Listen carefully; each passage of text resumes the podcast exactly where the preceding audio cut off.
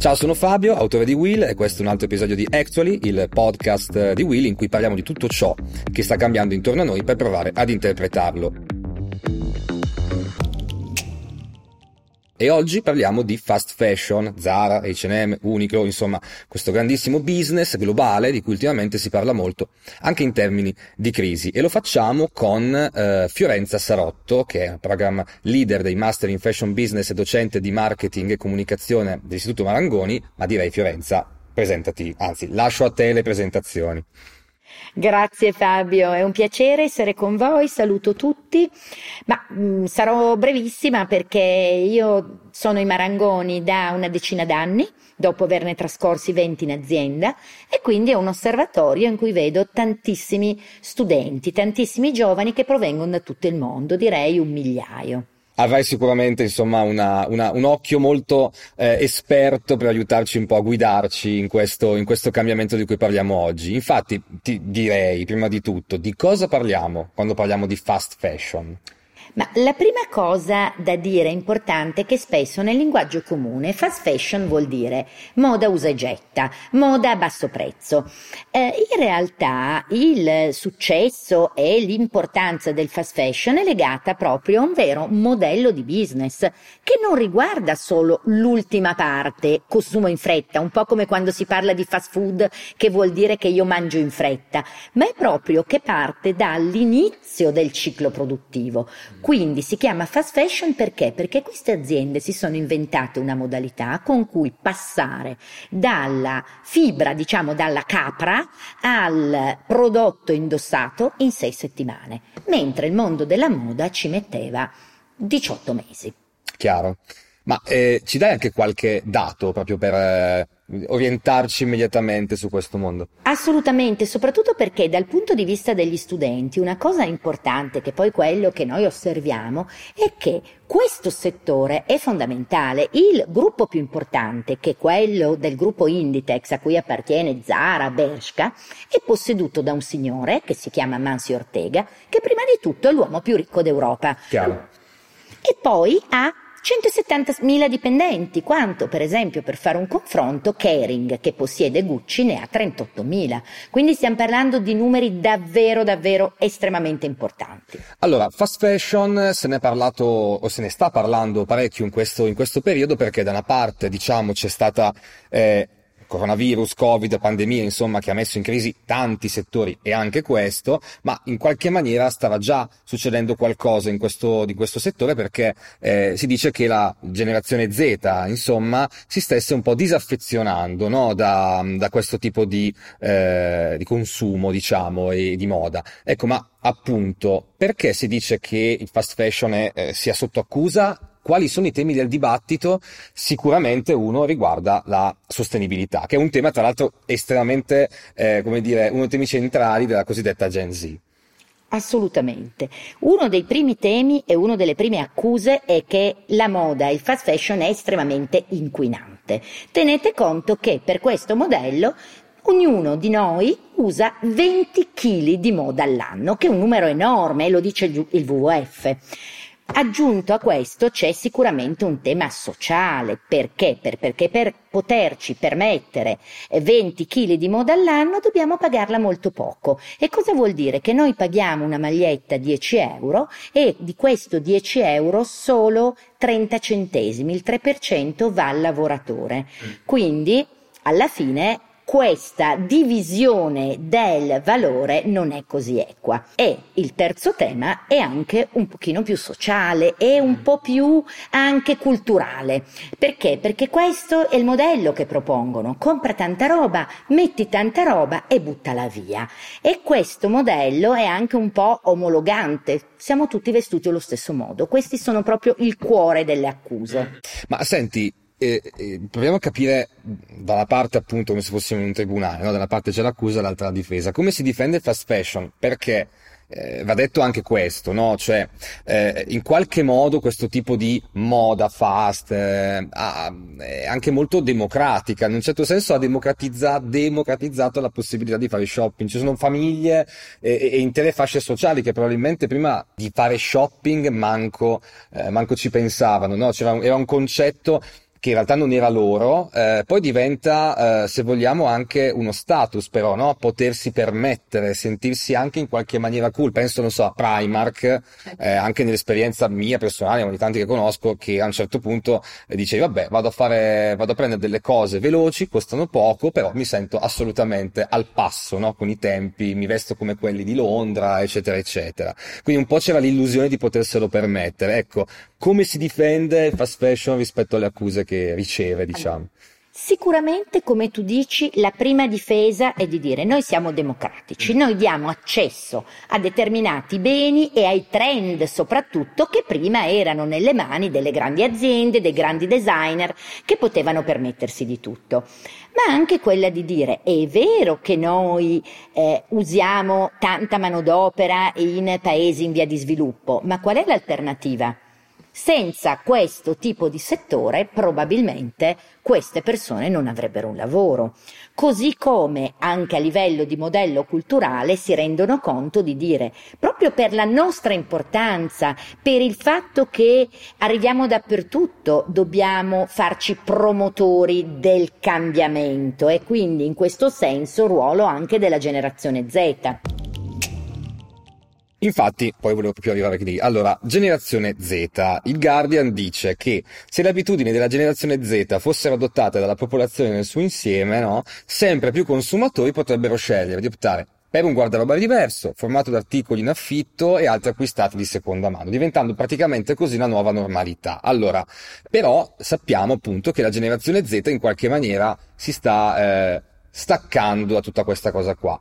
Quale ruolo ha in tutto questo cambiamento in atto? Tu poi, tra l'altro, appunto, poi ne parleremo anche dopo, eh, conosci molto bene no, i protagonisti di cui stiamo parlando.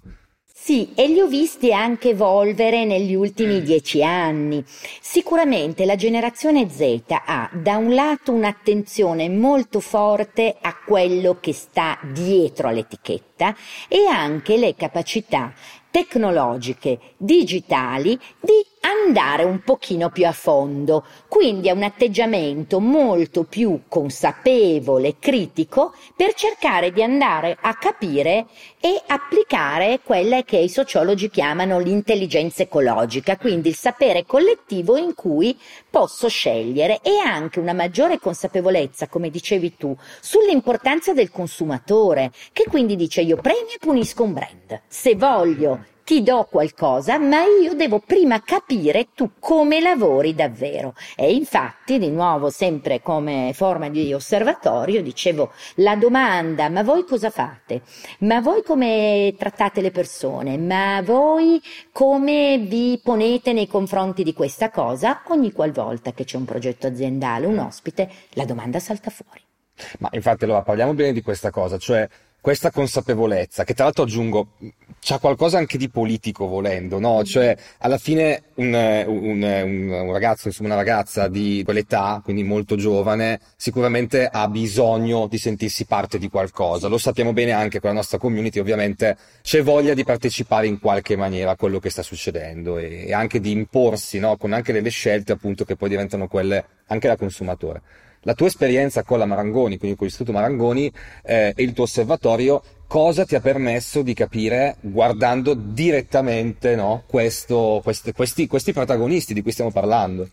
Allora, ehm, io dividerei tra un atteggiamento e una volontà di cambiamento e di partecipazione e di sentirsi importanti e una serie di ingenuità e di contraddizioni che caratterizzano proprio questa generazione. Perché è vero la generazione Z la generazione Greta che da un lato scende in campo su determinati temi ma poi privata del condizionatore non sa neanche come sopravvivere. Oppure che di fronte alla domanda tecnica fa fatica, fa fatica anche a cercare. Infatti l'esempio che eh, eh, mi, mi, piace fare è che l'anno scorso ho chiesto proprio a tutti gli studenti, ma secondo voi è più ecologico un jeans bianco e lacero o blu scuro? Mm. E nessuno sapeva questa risposta. E quindi questo rende anche questa generazione un po' più a rischio, come, così come a rischio sulle fake news, che è proprio il vostro lavoro, è a rischio sul greenwashing. Perché se io non vado a fondo ho l'idea, gli strumenti, ma tanta buona volontà, mi fermo un po' alle apparenze o mi fermo anche all'atteggiamento un po' più egoistico, perché è vero che è comodo pensare che con Amazon Prime io posso ricevere un libro tutti i giorni e non vado a pensare, e non mi costa niente, non vado a pensare che dietro ogni libro c'è una consegna, un packaging e che forse se mi svegliassi e ne comprassi cinque tutti insieme, anziché uno diluito, uno lunedì, uno il martedì, uno il mercoledì, sarebbe meglio. Quindi diciamo, c'è sicuramente, eh, è vero che c'è una nuova consapevolezza, ma forse manca in parte un, un po' anche di esperienza, mi viene da dire. Ma eh, no, vorrei sapere comunque la, la, risposta poi alla domanda, quella sui pantaloni. A questo punto interessa anche a me. Allora, ti do la risposta su, sui pantaloni. La risposta sui pantaloni è che L'industria del denim è una delle industrie più inquinanti del pianeta. Eh, infatti c'è un bellissimo film che si chiama River Blue che racconta proprio questa industria. Cosa vuol dire? Vuol dire che il jeans nasce blu scuro. Quindi se io compro una cosa della V bianca lacera vuol dire che è partito blu e poi a forza di prodotti chimici, lavaggio, inquinante, acqua, omino e signore che lo strofinavano, l'ho fatto diventare bianco, ma in realtà non sto facendo una cosa molto ecologica se ho dei jeans belli bianchi o laceri. L'ideale sarebbero quelli degli anni 70 blu blu blu blu scuri, però Capito? E non, è, e non, è, banale, questo è proprio il tema dell'intelligenza ecologica. Mm. Ho bisogno dei brand, il ruolo delle aziende è fondamentale quello di spiegarmi, di dare trasparenza. E infatti il movimento Fashion Revolution si batte proprio per la trasparenza. Io voglio sapere chi ha fatto il vestito, quanto è costato, qual è la ecological footprint di quello che ho fatto e quindi avere questa forma di eh, consapevolezza. E veniamo a te poi direttamente, a tutto, al ruolo diciamo degli educatori e anche nostro se vogliamo dei media, cioè come eh, secondo te dobbiamo o possiamo approcciare questa piccola rivoluzione in atto? Allora io penso che sia voi come comunicatori, sia noi come educatori possiamo avere un ruolo molto importante, che è quello intanto di dare un po' più di solidità a questa consapevolezza, quindi facciamoli leggere, facciamoli studiare, facciamoli viaggiare, facciamoli capire che cosa sta dietro. E capiamo che dietro l'utilità immediata non sempre c'è tutta una storia corretta vita. Non solo, ma dobbiamo, abbiamo anche un ruolo importante di role model, cioè se io insegno sostenibilità ma poi arrivo rombando su una Ferrari e la parcheggio e mi scolo solo acqua in bottiglia, forse non sto facendo il mio dovere. Mentre quello di cercare di far sembrare che poi il senso vero del green marketing, anziché il greenwashing che fa sembrare green delle cose che non lo sono, il vero vero green marketing è far sembrare cool delle cose che sono ecologiche. Mm. Infatti, un esempio interessante è quello di alcune celebrities. Se si pensa a Jane Fonda, che ha 84 anni, da un lato va a farsi prendere a pugni agli scioperi per il clima del venerdì e si fa arrestare, dall'altro va agli Oscar con un vestito di vent'anni prima, dove dimostra prima cosa di essere una gran figa perché entra nel vestito di vent'anni prima, che le sta bene nonostante abbia i capelli bianchi mm-hmm. e che il vero essere cool nasce da dentro, non nasce dagli abiti che ti metti. E questo è anche un testimone, un passaggio importante per le nuove generazioni, di acquisire questa consapevolezza e uscire un po' da questa prigione che è vero che combatto ma diventa un'altra forma un po' compulsiva di consumismo. Assolutamente vero. Eh, beh, guarda, allora su Jane Fonda sono totalmente d'accordo anche perché è un personaggio pazzesco e che inviteremo sicuramente anche, anche ad Actually, il prossimo episodio verrà Jane Fonda a, raccontarci la sua. Fiorenza, grazie mille. Eh, ultima domanda, diciamo così, ehm, come la vedi? Nel senso che futuro, domani, eccetera, eh, cosa ti aspetti? Cioè, hai come dire, da docente proprio, no? Vedi questi eh, ragazzi che poi sono il futuro e appunto sono già anche molto impegnati. Una cosa che a me per esempio eh, mi chiedo sempre è ma erano più impegnati noi quei vent'anni fa o sono loro oggi? Boh, ma questo perché ormai sto invecchiando. Tu come la vedi però davvero? Nel senso, cosa ti, cosa ti aspetti o cosa davvero desideri? Cosa, ti, cosa vorresti? Oh, io credo che loro si troveranno davanti un mondo dove non si può più prescindere da queste cose, forse prima si poteva. Quindi diventerà parte della loro realtà.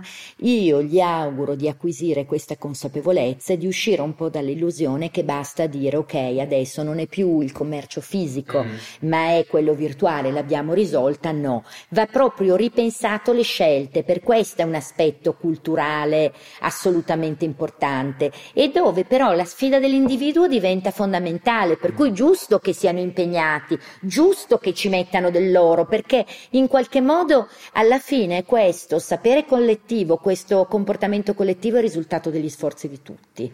E in questo senso è bello poi da persona di marketing vedere il consumatore che dice io sono importante, non bastano le autorità, i governi, le leggi, quindi in questo senso è un augurio di questa generazione di riuscire a mettere in pratica questo slancio. Grazie mille Fiorenza. Grazie a voi. È tutto per questo episodio di Actually, ci sentiamo alla prossima, sempre qui con Will Actually.